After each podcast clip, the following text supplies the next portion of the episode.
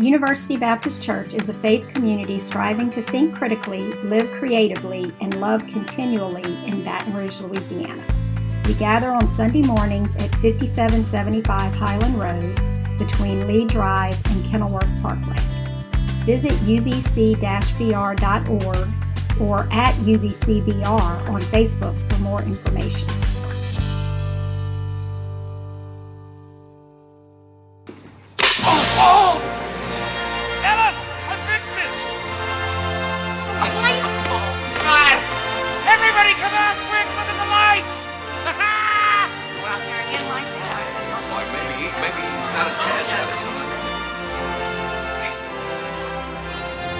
Get a towel. Okay! Wait a minute! I, I don't believe it! What's all the yelling about? What the? What's going on here? 25,000 twinkle lights. What's he doing, Bob? I haven't the foggiest.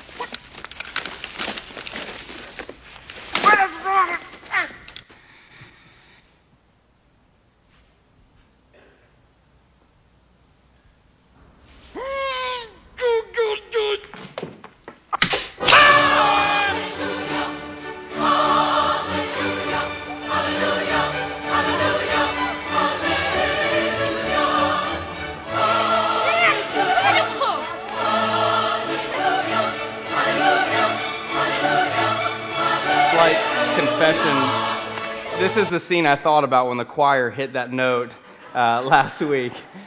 There is no Christmas to me without watching National Lampoon's Christmas Vacation. Now, I do have to admit, it was very difficult to find a scene from the movie that was appropriate to play on Sunday morning. I did have to do some slight altering of words this morning uh, with a little video editing. As far back as I can remember, lights have been one of my favorite parts of Christmas, much to my wife's chagrin because I don't put any lights on the outside of our house. Uh, from the energy sucking 250 strands of lights, 100 individual bulbs per strand, for a total of 2,500 imported Italian twinkle lights. There's simply something magical about Christmas. I remember my mom used to put a single Christmas light in the windows of our home that I grew up in. Uh, this home in Madison, Mississippi, has 250 inflatables, more than 100 100,000 LED lights, and a 23 foot tall animated Christmas tree. This next one, check this one out. This is a home in Illinois. Uh, there is more than a million LED lights, 200 and, uh, 400 2,400 strobes, and a synchronized holiday music that goes along with a 10 foot nutcracker. I think we got one more up here, maybe. Yeah. This is Clifton Mills in Ohio. It has 3.5 million lights that run along the nearby trees and riverbanks and gorge and the covered bridge. There, there's something about Christmas lights that fascinate me. And, and maybe what's fascinating me is, is, is wondering how much money people spend on putting lights on their, on their houses. On top of that, what fascinates me is the power bill that comes in January after a very uh, festive December. Advent is a time of fascination. So, for this, let's take a look at Isaiah chapter 9, verse 2. We're about to encounter a text of the great prophet Isaiah. Isaiah is going to tell of this, what we would call this Christmas gift. It's a kind of lengthy passage, but I want you to pay close attention to the great joy that Isaiah is writing. Isaiah 9 2 reads The people in darkness have seen a great light. On those living in the land of the deep darkness, a light has dawned. You have enlarged the nations and increased their joy. They rejoice before you as a people rejoice at the harvest, as warriors rejoice when dividing the plunder. For as in the days of Midian's defeat, you have shattered the yoke that burdens them, the bar across their shoulders, and the rod of their oppressors. Every warrior's boot used in battle and every garment rolled in blood will be destined for burning and will be fuel for the fire. For unto us a child is born.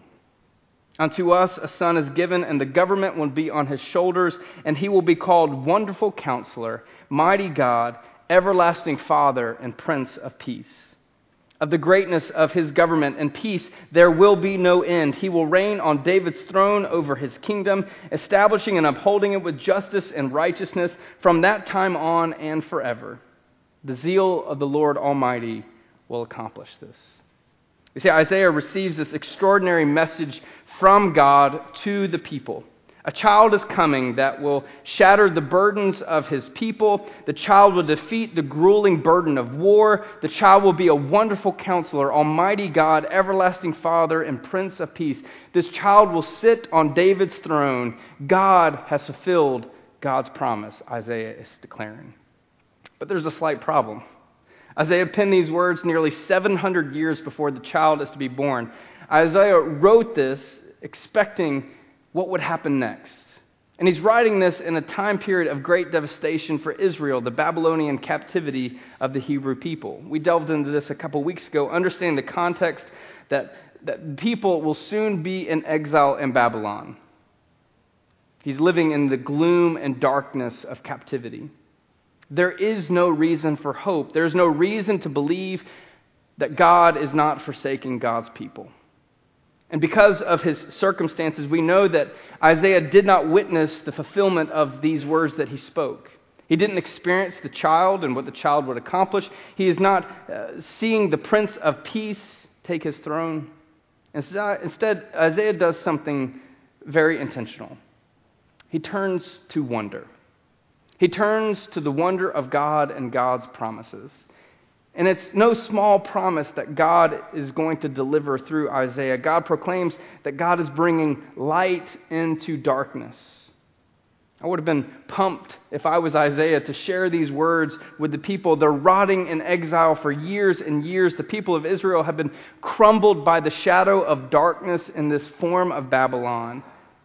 This is the empire that that murdered their friends and their families, that took advantage of their wives and daughters. They destroyed their cities and their towns, and they plundered their property. They had been shaken from the very foundation of their home and taken away into a foreign land. You have to turn to wonder to believe that God is bringing light into that kind of darkness. God promises to deliver the people, to increase their joy, but how? How is God going to shatter their oppressors and break the weapons of their enemies? How is God going to establish a kingdom forever and ever? And in the hell of this exile, Isaiah believed that God was going to do what God had promised. And so Isaiah turns to wonder. The Greeks had a fascinating mythology, no story more fascinating than that of Prometheus.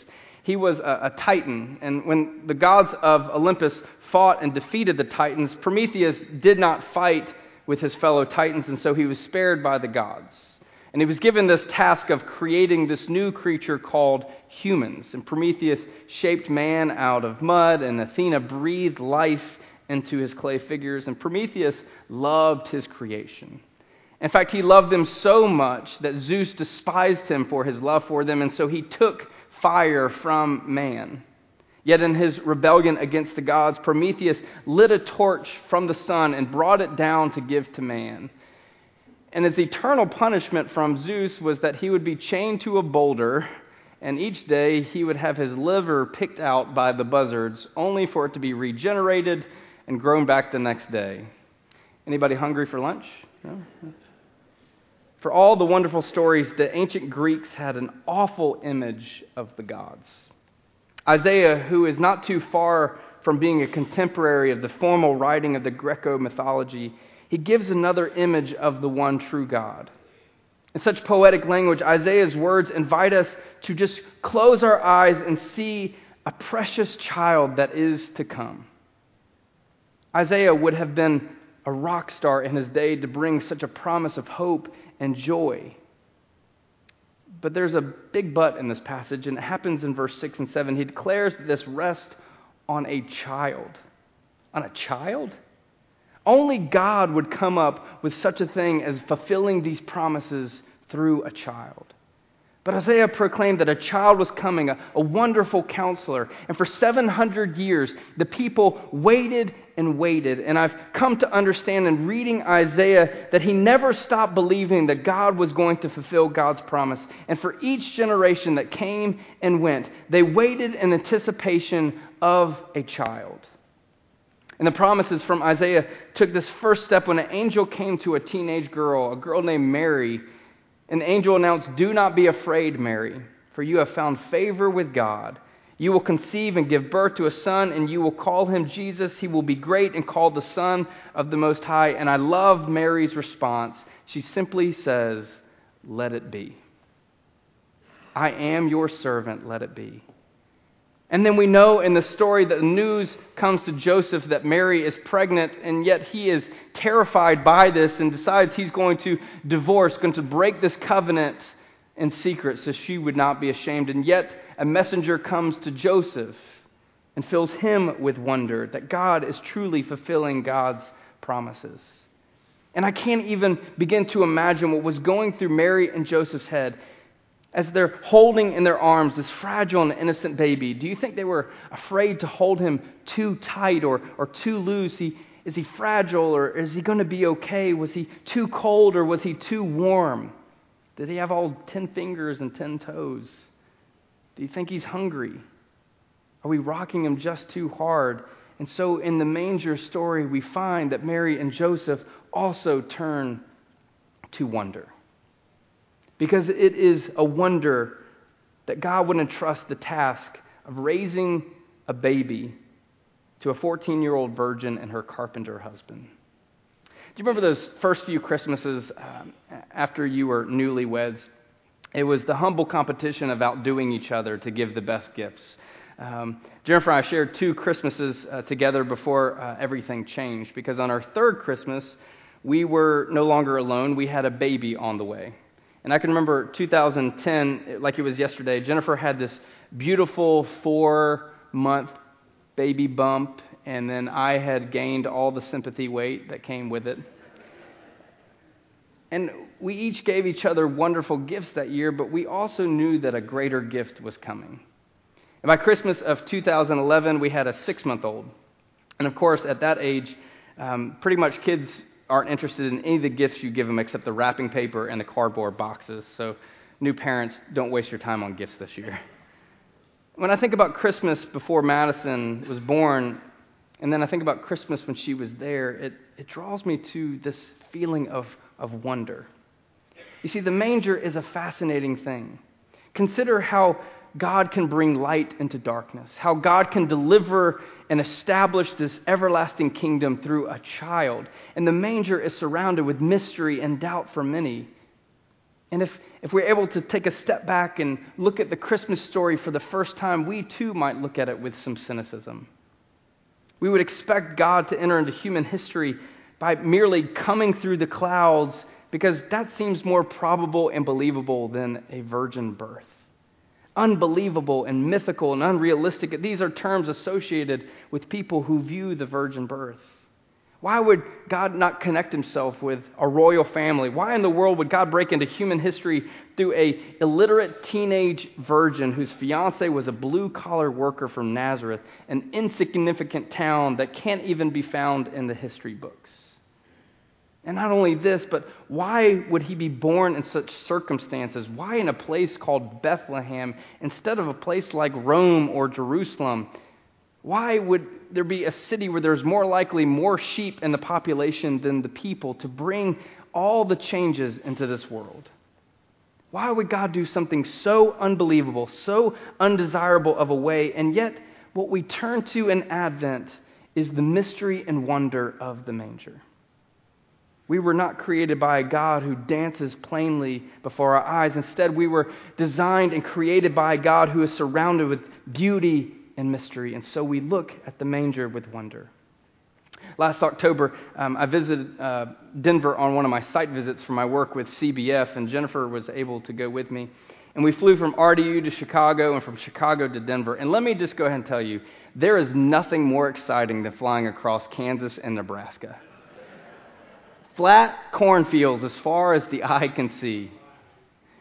Sorry, no offense to any Cornhuskers or Jayhawks out there. There's a reason why you're living in Baton Rouge and not there. But about the time we were about 30 minutes out from the airport, the, the, the pilot came on and told us we were about to arrive. And there we saw it the Rockies. You see, from the plane, it was a fascinating thing because there out in the distance was literally the jetting out of these mountains across this flat prairie land. And what's fascinating about Denver is that it's, while it's a mile above sea level, it's flat. And so the city is skylined by the Rockies. You can see it up there. And one day we drove from Red Rock Canyon, where these huge red rocks jetting out into the sky, to then going to a place called Mount Falcon. One morning we left Denver. It was 40 degrees. We drove 25 minutes down the road and came to a place where it was 70 degrees in South Valley Park. In an hour or so, we had transitioned in different types of terrain. Prairie land to Rockies, desert climate to chilly mountain terrain. Colorado shows us the wonder of God's creation. And yet, what I want us to see is in the magnitude and wonder of this Creator God is this advent of becoming flesh.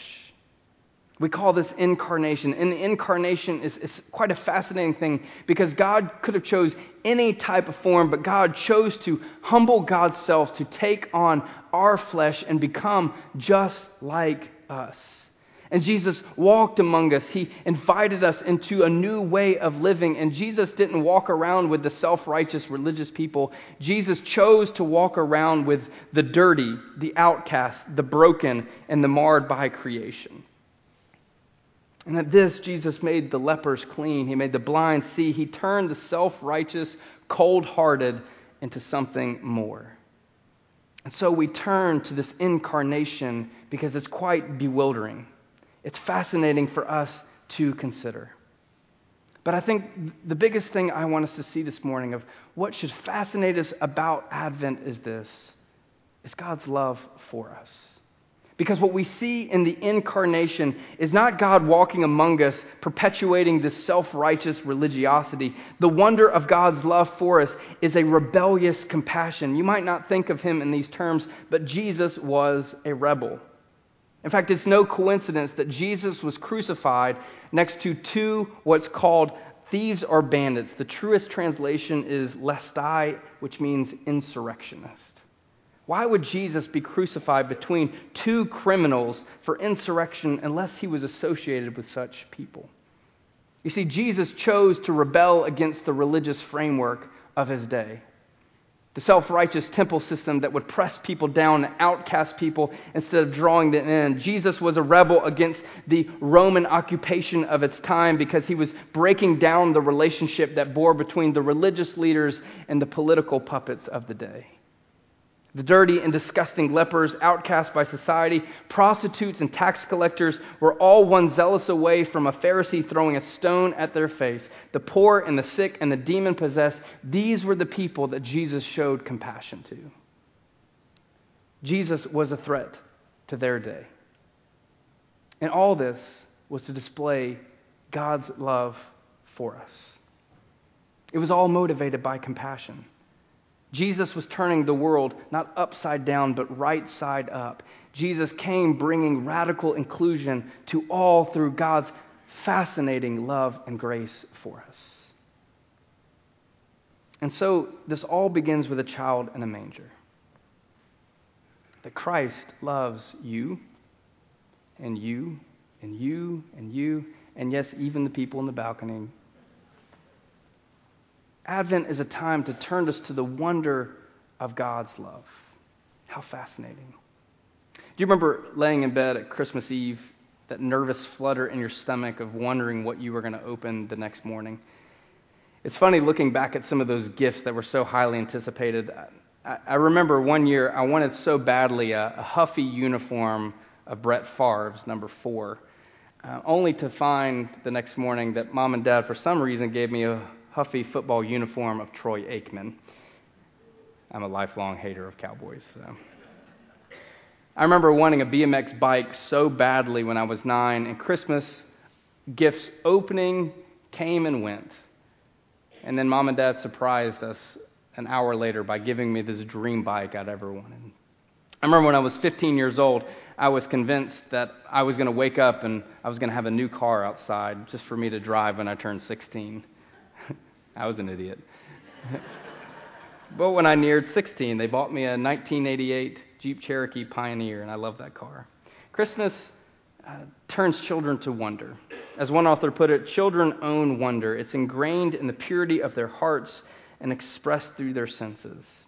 What I want us to consider this morning is do we turn to the manger with fascination and wonder? Do we turn to Jesus with such fascination? That's what Advent is about turning to the wonder of the reality of God coming to us. Isaiah embraced the wonder of what would be coming years past him. Mary and Joseph turned to the wonder of this fulfillment through them. The shepherds turned to wonder as they are the first to invited to come. Do we turn to wonder that God is bringing light into our darkness, hope into our despair, love into our brokenness? But the last thing I want us to see this morning is not only is God inviting us turn to fascination, but God is also fascinated with us. Advent is a gift of fascination because we discover that it's not only the human story turning to wonder in God, but God turns to wonder in us. It is the great gift of faith that God had in Isaiah to bring this message. It is in great faith in Mary and Joseph that God entrusted this child to them. It is in great faith in you that God believes you can bring light into the darkness of this world. God has faith in you that you can be a person of compassion and hope in a world that's so filled with trouble. God entrusts and has faith in you that you can be a person of joy and peace. Do you believe that God believes in you? One of the greatest gifts of Christmas is fascination. Can we come to believe and follow a God that entered into human history in such a way? And we, can we come to see that God also believes in you?